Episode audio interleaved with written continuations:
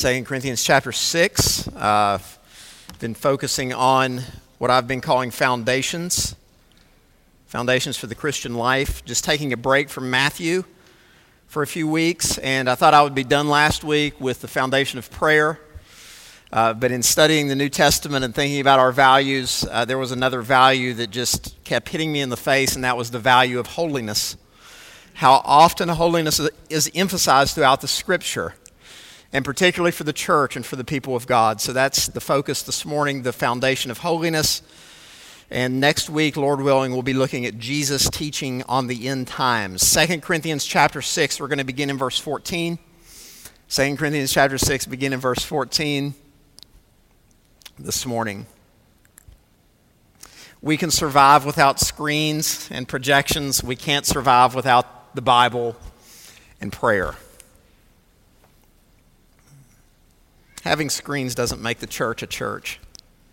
It's the people of God that are the church. 2 Corinthians chapter 6, beginning in verse 14, the Word of God says, Do not be unequally yoked with unbelievers. For what partnership has righteousness with lawlessness? Or what fellowship has light with darkness? What accord has Christ with Belial? Or what portion does a believer share with an unbeliever? What agreement has the temple of God with idols? For we are the temple of the living God, as God said, I will make my dwelling among them and walk among them, and I will be their God, and they shall be my people. Therefore, go out from their midst and be separate from them, says the Lord, and touch no unclean thing. Then I will welcome you, and I will be a father to you, and you shall be sons and daughters to me, says the Lord Almighty. Since we have these promises, beloved, let us cleanse ourselves from every defilement of body and spirit, bringing holiness to completion in the fear of God. God has always called for and required and commanded holiness among his people. In the Old Testament, this is one of the reasons God gave them laws, that the laws were to create a distinction, a separation between his people and the nations. You think of those food laws, why, why they were not permitted to eat certain things. One of the reasons was so they would be distinct from the nations. They kept the Sabbath. One of the reasons for the Sabbath was to show their distinction, how they were different from the nations around them. They were prohibited from making any kind of covenants with the nations around them. There was to be a separation from God's people in the Old Testament from those that were living around them. The book of Leviticus, God says, Be holy as I am holy. And as God's people in the Old Testament were to be holy and were to be separate from the nations around them, so God's people now, the church, are also to be separate. Peter, in fact, takes that very command from Leviticus about being holy, and he says, Do not be conformed to the passions of your former ignorance, but as he who has called you is holy, you also be holy in all of your conduct. God has always expected holiness among his people. That's what this text is about. And it begins with a very clear command, a very simple command to be distinct, to be distinct, to be different, to be separate. Look at how it's laid out in verses 14 and 15. Do not be unequally yoked with unbelievers. Now, you see that the idea of unequally yoked. This is also an, an, Old Testament idea. In the Old Testament, this idea was used to describe the yoking together of two animals that simply will not work together, like the yoking of an oxen and a donkey that an ox and a donkey will not work together. They are incompatible. It simply did not work. And so Paul the Apostle appropriates this idea from the Old Testament and applies it now to Christian relationships. Notice it's unequally yoked with unbelievers. When we think about holiness or distinction or separation, one of the things we've heard that, that is a really helpful saying is that we are in the world but not of the world, and that's true. This text, however, is more detailed than that. It's more specific than that because notice who you're not to be unequally yoked with it's people. This text is talking about relationships. That the Christian is not to be unequally yoked or bound together with an unbeliever. Some people have used this text to show that marriage with unbelievers is prohibited. I, th- I, think other texts show that more clearly. This is more broad than that. Look what else it goes on to say what partnership has righteousness with lawlessness? Or what fellowship has light with darkness? What accord has Christ with Belial? So, what you've got here is you've got these rhetorical questions that expect the answer of none or no. Partnership of righteousness and lawlessness, there's no partnership there. They don't work together. Fellowship of light and darkness, there's no fellowship there. They simply can't have fellowship. What accord, or essentially there's again this agreement, Christ with Belial, Belial being a false god, there's no, there's no accord there. What portion does a believer share with an unbeliever? Probably the idea there of receiving inheritance. Well, from God, the idea is none. So, so you, you see these words partnership, unequally yoked, fellowship, accord, portion. What is this pointing to? What kind of distinction is this talking about? What does this mean? It's talking about close binding agreements with unbelievers. A close knit relationship with an unbeliever. Here is what is prohibited. And again, there is some tension. What we should do, I believe, and I think a helpful principle is as a Christian, you simply abstain where the Bible calls you to abstain. Because the Bible doesn't envision an idea where we're like off in some monastery and totally separate, separated ourselves from unbelievers. That's, that's not the idea here. You're always going to be around unbelievers. That's part of being in the world. And that's where that one saying is very helpful. So how are you unequally yoked? How do you not have partnership with? How do you, are you not in accord with? Well, you look to the Word of God, and where the Word of God says to abstain, you abstain. You draw the lines where the Word of God draws the lines. Where, where the Bible says no, you say no. You don't transgress the boundaries that the Scripture lays down for you. That's how you maintain this distinction from unbelievers. You think about Daniel. Daniel was carried off into Babylon. Daniel did not reject the Babylonian housing. Bab- Daniel did not reject the Babylonian education. Daniel re- rejected what Scripture required him to reject, which was idolatry. He drew the lines where the Scripture drew the lines. Daniel 1 gives you a good example of that. One of the reasons this is so important for us as believers is because the nature of sin and relationships with people. Sin has a contaminating effect. This is why the Proverbs begin in Proverbs 1:10 with the warning of a father to the son, "Son, if sinners entice you, do not consent." Which implies they will entice you, and the response is not consenting to them. You don't give in to their wiles or their demands or their desires. Or Psalm 1, look at how the Psalms begin. How blessed is the man who does not walk in the path of sinners or sit in the seat of scoffers. I'm sorry, let me try again. I may need some of the Awana kids to help me with this. How blessed is the man who does not walk in the path of sinners, stand in the, the way of. All right, I really need some help here. How blessed is the man who does not walk in the path of. Thank you. I'm glad some people have the Bible memorized in this room. How blessed is the man who does not walk in the counsel of the wicked stand in the path of sinners, or sit in the seat of scoffers. You see, what you have there in Psalm 1 is a progression of walking to standing and sitting. And the idea there is the blessed man of God does not do that. He's not influenced in that way. And this is, this is what you need to think through when you're thinking about work agreements or maybe school relationships. When you're at work, you're going to have relationships with the people you work with. You have to work with them. And friends, I recognize this is a lot easier for me because I work with Christians. It's a lot harder for you. Or at school, what, what friendships are you going to engage in? And that, that's where this becomes very, very important. You, you need to think carefully about who you let into your life and who you get close to at work or at school or wherever it may be. Proverbs 13 20 says, Whoever walks with the wise is wise, but the companion of fools will suffer harm. So you've got to be very careful where you draw those lines, who you open up to, or who you allow to influence you, because those around us do influence us. I mean, I remember when I was working construction, the guys that I worked construction with influenced the way I talked. It's just un- simply unavoidable, and we've got to be aware of that and, and be on guard of that, particularly as Christians, because of what the Scripture says here. It calls us to be distinct, unequally yoked. Not to be un- unequally yoked, not, not to be in accord with, not to have partnerships or fellowship with, not to have a, a portion with. We're to be distinct and we are to be different. The hope, of course, is Christians will find They're best friends in the church. This is a bit idealized, but I think it's the biblical picture. Because in the church, we're supposed to be more than friends, we're brothers. We're brothers and sisters in Christ. And, and this hopefully is the, the place and the ground where we can find godly men and women to influence us for the truth rather than for darkness. So we need to be distinct from the world. Number two, you be distinct because of your relationship with God. Look at verse 16.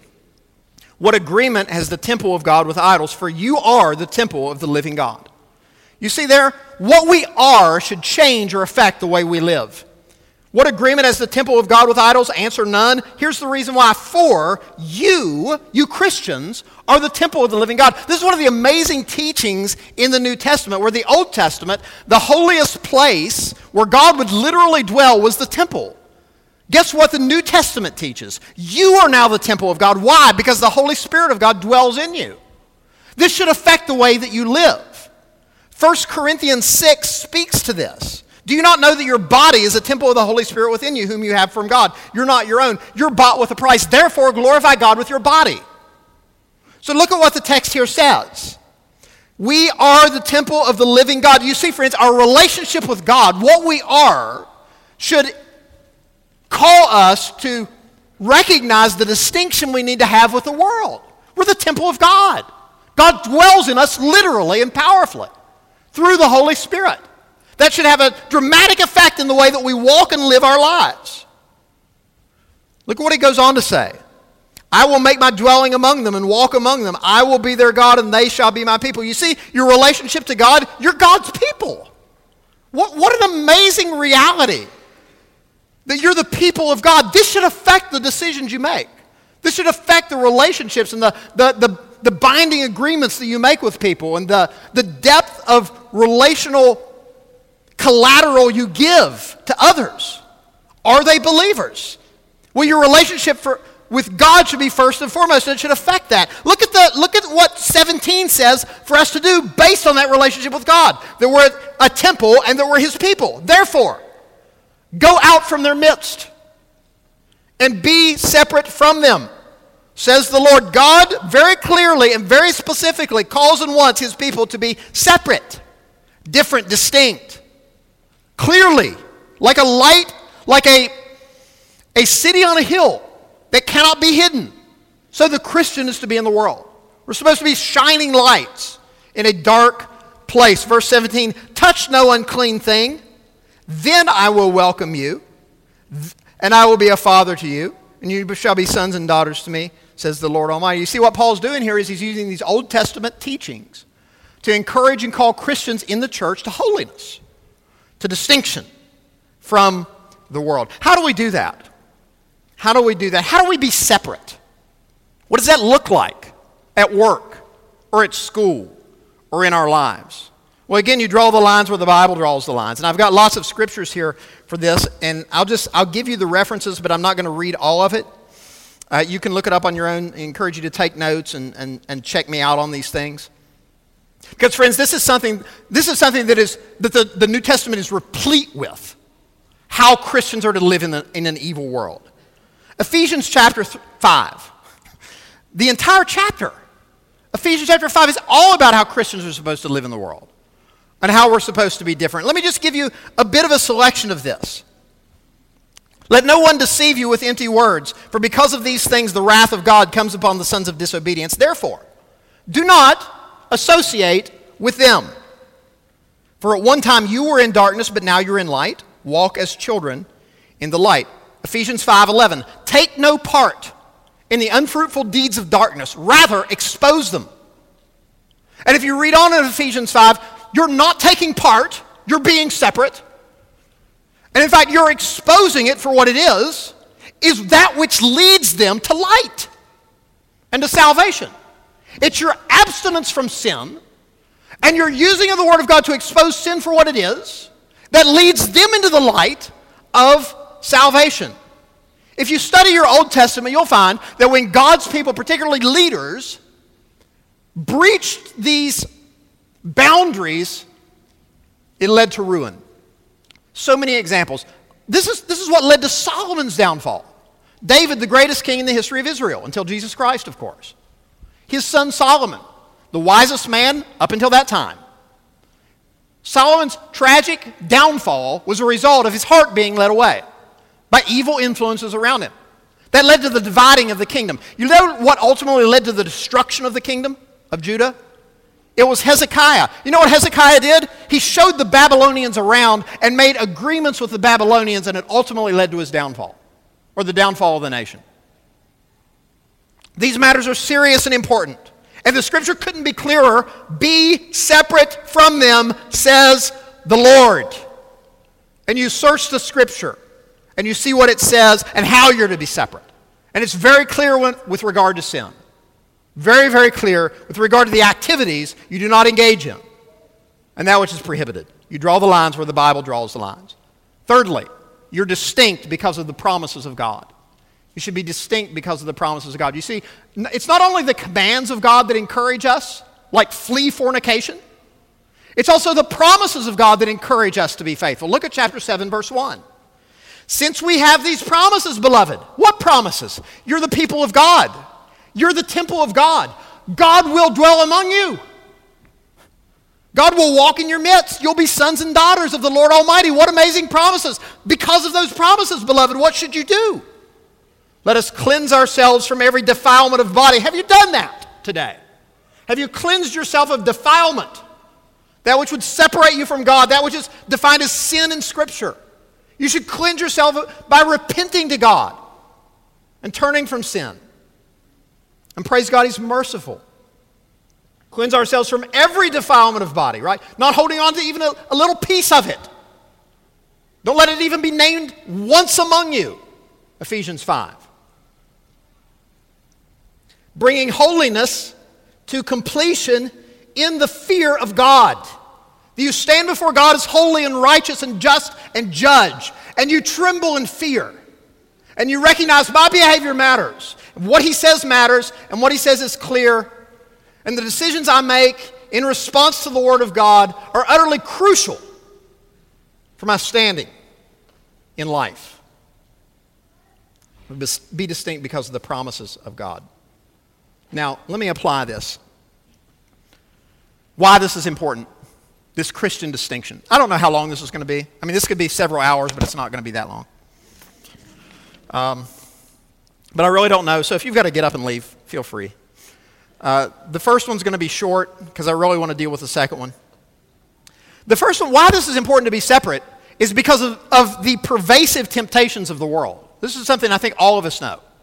The pervasive temptations of the world, right? The, the, the temptations of the world are, are ever present, and they're never going away as long as this world stands as it does. They've been around ever since Adam and Eve sinned, and they're not going away. I mean, in our generation, they're, they're incredibly pervasive. If you have Netflix, all you've got to do is scroll through the titles in Netflix. I mean, you, and you just see depravity upon depravity. Right? I mean, you can't even watch cartoons on Netflix because of the, the depravity of the other previews they show you. It's frustrating. And then you're, I mean, you're just trying to watch benign cat videos or America's Funniest Videos on YouTube, and then what shows up on the right? I mean, have you ever had this happen to you? Let's watch some funny pranks. Oh, that sounds great. There's some really funny pranks on YouTube. And then on the right on your screen, there's depravity. I mean, it's, it's almost as if there's a conspiracy going on to put garbage on the right while you're trying to watch a cat video. It's the pervasive temptations of the world. Popular TV shows. By the way, I'm a fantasy person, weirdo. I would love to watch Game of Thrones, but I can't. It's utterly depraved. Totally depraved. I'm just saying that genre is something that I would enjoy, but they've created a show that's so utterly depraved, it's totally inconsistent with Christian holiness. Even Band of Brothers, so I'm a World War II buff. We watched Band of Brothers. By and large, a very good account of the Battle of the Bulge. But then, like in the next to the last episode, there's an absolutely unnecessary scene. Why? Because of the pervasive temptations of the world and because it's put out by Hell's box office. Right? I mean, they can't just tell a story about World War II, they have to put hell in it. I mean, history's not enough, we've got to add a bit of hell. What would you expect from HBO, Hell's box office? Then, of course, there's the depravity of the internet. The pervasive temptations of the world, friends, is why this is so important. And these relationships that we have and that we build and that we can establish in the world can lead us down dark paths. And God is very clear be separate. Be separate. Come out from them.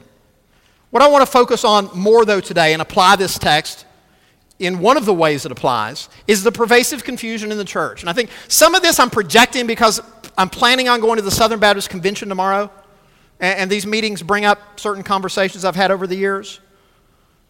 This text, I, I believe, incredibly applies always to the church and the Christian life, but particularly to being a, a Southern Baptist in 2018 19 and into the future. I, I just want to address one piece of confusion today, which is multifaceted. And th- that is the prevailing notion. It's a prevailing notion that to reach the world, you must become like the world. That's, that's just a mentality and a philosophy that is prevalent. And I want to say the Bible teaches the opposite. The, and I hope you could clearly see it in the text that we just read through. And I, there are a myriad others. It is utterly wrong to think that to reach the world, you become like the world. I would argue it's the exact opposite based on this text here, which I will in due time. One of the things Baptists have done, very helpfully, oftentimes in the past, They've come up with confessions of faith, just a, a, summary. Here's what we believe. We use the Baptist Faith and Message 2000. Has a great statement on Scripture. Well, here's, here's a confession of faith from one Southern Baptist church. Their first statement on the confession of faith was Bible authority, which is great. If you look at confessions of faith throughout history, that's usually the first one. Here's what we believe about the Bible. That's the most important thing. It's where we drive our beliefs from. You know what number two? Number two on this church's list is cultural relevance. Well, that's interesting. First of all, I've never seen that in a confession of faith before. Second of all, I really don't see that in the Bible. But listen to what this church says. Now, keep in mind in this discussion, this is by and large dealing with people, Christians, who are brothers who I think are just wrong. I'm sorry, I just don't know any other way to say it. And the reason I'm teaching about it to you is because I think it's my job to equip you with how you think biblically. And this is a major issue, and it's a growing issue. Cultural relevance. What is that? Here's what it says, according to them, quote, Although the message of the gospel will never change, our methodologies and strategies must always be fluid. In a rapidly changing culture, the church must always be willing to do whatever it takes to communicate the unchanging truth of the gospel in a relevant and meaningful way. This must never be optional. I don't believe the apostles thought that way. I don't think this is a biblical or Christian way of thinking. I don't think if you read the scripture, you'll find the apostles ever concerned with being relevant to the culture. I think their, their de- desire and determination is always to proclaim the gospel regardless of culture. Faith comes by hearing, and hearing by the word of Christ. Now, here's where this gets tricky, and this is where you really need to listen if you're interested. Because this takes biblical critical thinking, because this is a tricky issue, and here's why. Because these brothers who use these methodologies begin with and start with a godly, good motive that I think all of us would agree with. And that is the motive to see people saved. I mean, we would all, I think, as Christians, we want to see more, more people saved. We want to see churches grow. We want to see churches full of people. I mean, we want that. That is a good and that is a biblical and that is a godly motive. I think where it gets tricky is the methodology is I believe it's from the pit. Don't know any other way to say it. It's a good motive, it's a godless methodology, oftentimes. Here's the problem. We're not seeing a lot of people saved. We want to see more saved. Really, by the way, just like Jesus' day, the apostles come to Jesus. I mean, are not more going to be saved? That's another aside. But we see the problem of we want to see more people saved. Here's my answer to that. Here's what I think the Bible's answer to that is. We want to see more people saved, right? Here I think are biblical answers to that. We'll proclaim the gospel. Well, we're doing that. We'll keep doing that. Equip saints to proclaim the gospel and to make disciples and to do evangelism. I think that's what the Bible teaches. You know what? You should, if you, we're not seeing people saved, I agree. What should we do? Pray. Fast. Be serious in your reaching out. Be bold in your evangelism? Do good works. Right? Let your light shine before men so that they can see your good works and glorify your Father who is in heaven. I think those are biblical responses to this problem of people not being saved. In fact, it, this statement of faith says you need to have methodologies and strategies that are fluid. Here's a methodology and a strategy that is not fluid, not fluid. 2 Corinthians 4 2. We've renounced disgraceful and underhanded ways. We refuse to practice cunning or tamper with God's word, but by open statement of the truth, we would commend ourselves to the consciences of other men. It's by open statement of the truth. Here's, another, here's a methodology for pastors. Here's a methodology for pastors that is not fluid or cultural. 2 Timothy 2:15 Do your best to show yourself approved to God, a worker who has no need to be ashamed, rightly handling the word of truth. 2 Timothy 4 2, preach the word, be ready in season, out of season, reprove, rebuke, exhort with all long suffering and teaching, for the time will come when they will not endure sound doctrine. There are methodologies that are not fluid, but rather r- rigorously biblical.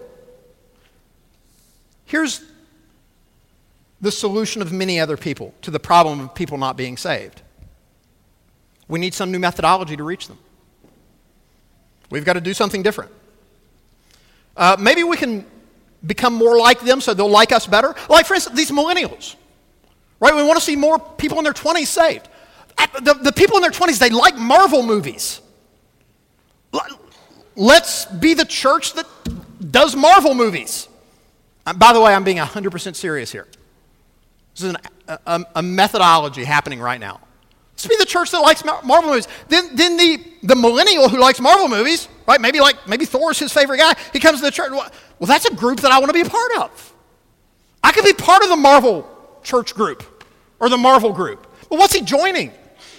What brings him in? Why is he there?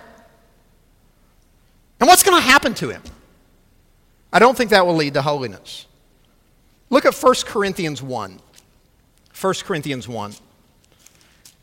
Because this methodology of cultural relevance almost ultimately leads to, or has built into its thinking, giving people what they want to reach them.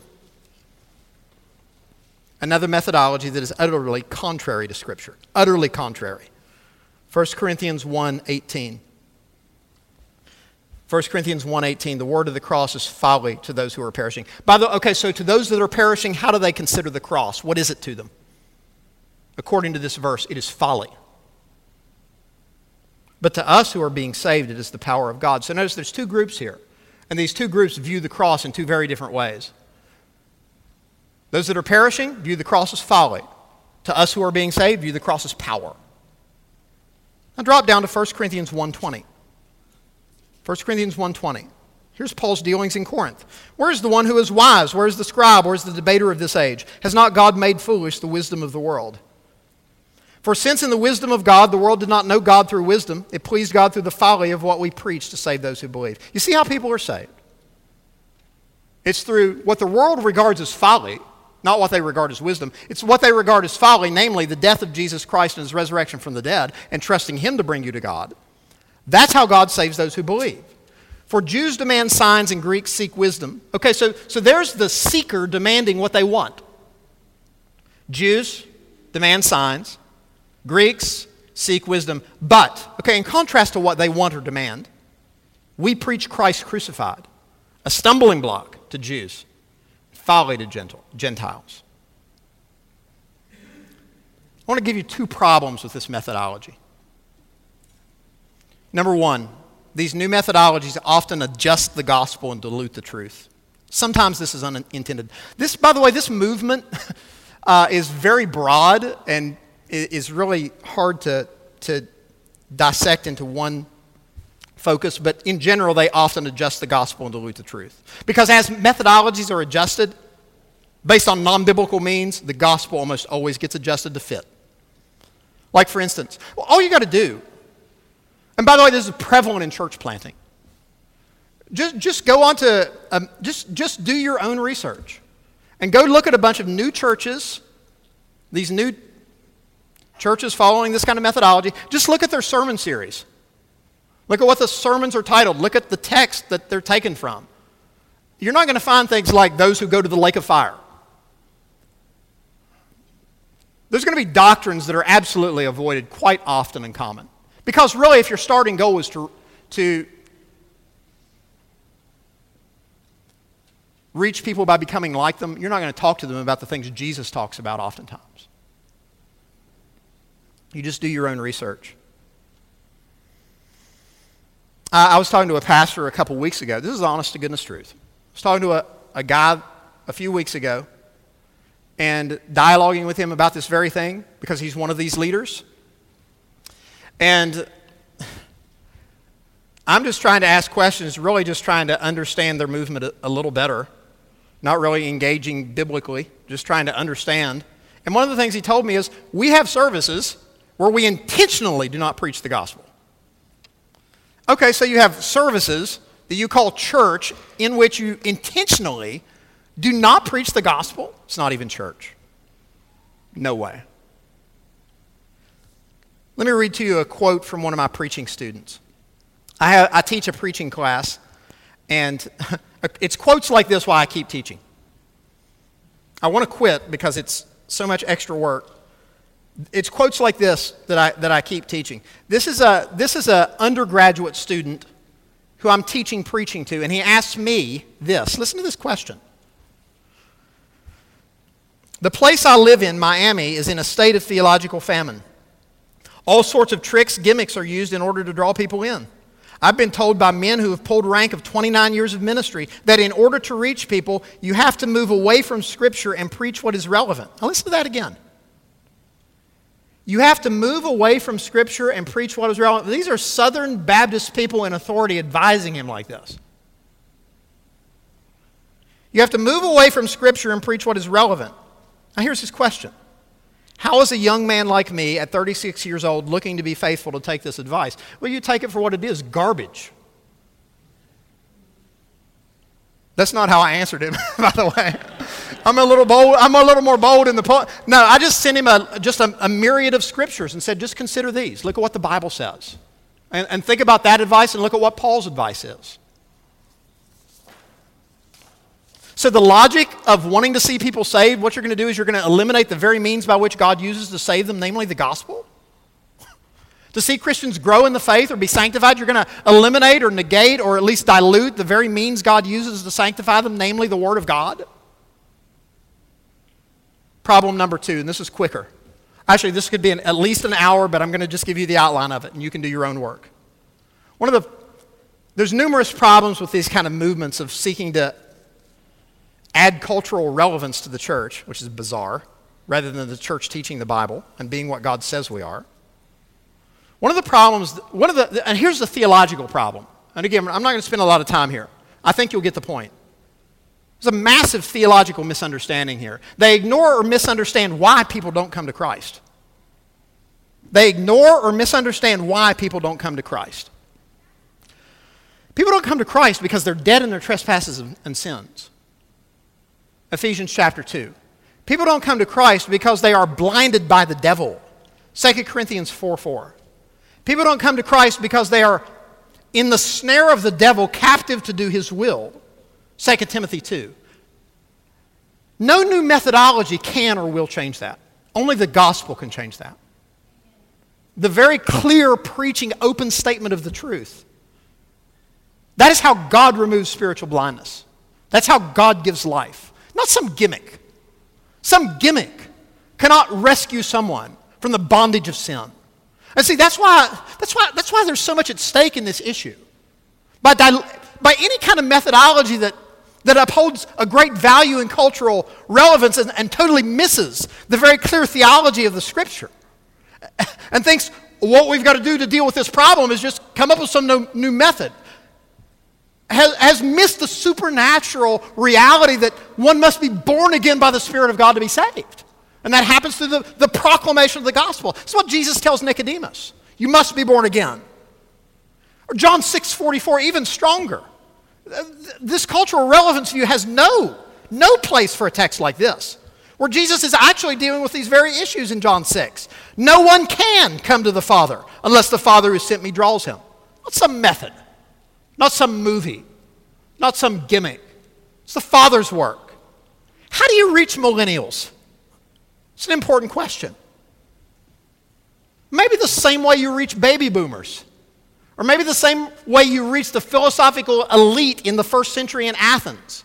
Or the homeless Jewish person in Jerusalem. You reach them with the gospel and the proclamation of the gospel and prayer and praying for them to be converted and saved and us proclaiming the gospel to them and calling them to believe and us showing them what the bible says. Do you know what the word relevant means? You know a dictionary is a very helpful tool. It means to be closely connected with. Another popular word i'm not going to go into much is contextualization. Do you know what the prefix con means some of you know. What does con mean if you put it in front of a word? It means with. What does, what does 2 Corinthians 6 say? Do not be unequally yoked unbelievers. I mean, what fellowship? What partnership? What agreement? What portion? Do you not see what that says? Friends, I would argue, especially based on the text that we looked at this morning, it's God's plan for His church to reach people with the gospel by being holy. And by being different, not by being like the world.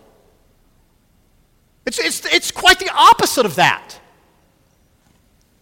You don't, you don't reach people in the world by being relevant, you reach people in the world by being an aberration. You know what the aberration is? The way we live. Our marriages are supposed to be an aberration from the worldly marriage. It's different, it's a witness. Our unusual abstinence, right? A Christian is going to unusually abstain from some things. For me, given my propensities and my past and my likes and my dislikes, for me to abstain from Game of Thrones is kind of unusual. And I have a reason to tell a person why I would do that. Because there's a holy God who demands a certain way of life. And I'll put no unclean things before my eyes. Our transformation, our good deeds, that's what is to be reaching the culture, not some idea of relevance that can be de- defined in a myriad of different ways. What you should do is proclaim the gospel and be holy. We'll pray God will use that to reach people for the truth. Let's pray. God, we thank you for your word. Thank you for the truth of Christ, for the truth of Scripture. Just pray that your word would resonate in our hearts, God, and that, uh, God, you'd give us wisdom to search the Scripture and see if these things are true. That God, you'd give uh, the people in this room a, a zeal and a di- diligence to search the scriptures, Lord, that they wouldn't merely take my words for what I've said. And, and certainly I have errors, God. But rather we'd think critically of what you say and base what we believe on that and base our life on that. Help us do that today and this week, God. And help us to be ever more vigilant, to proclaim the truth, to do what you say to do good works in Jesus' name. Amen. Let's stand together. We call you to trust Jesus as Savior. That's the most important matter always. To turn from your sin. That God gave Jesus, His Son, to die on the cross for our sins. He's raised powerful from the dead. He's Lord of all. And friends, He's going to judge every one of us. And He will bring you to the Father. He'll forgive all of your sins if you will trust Jesus to do that. So that's what you should do today. It's what we call you to do as we sing together.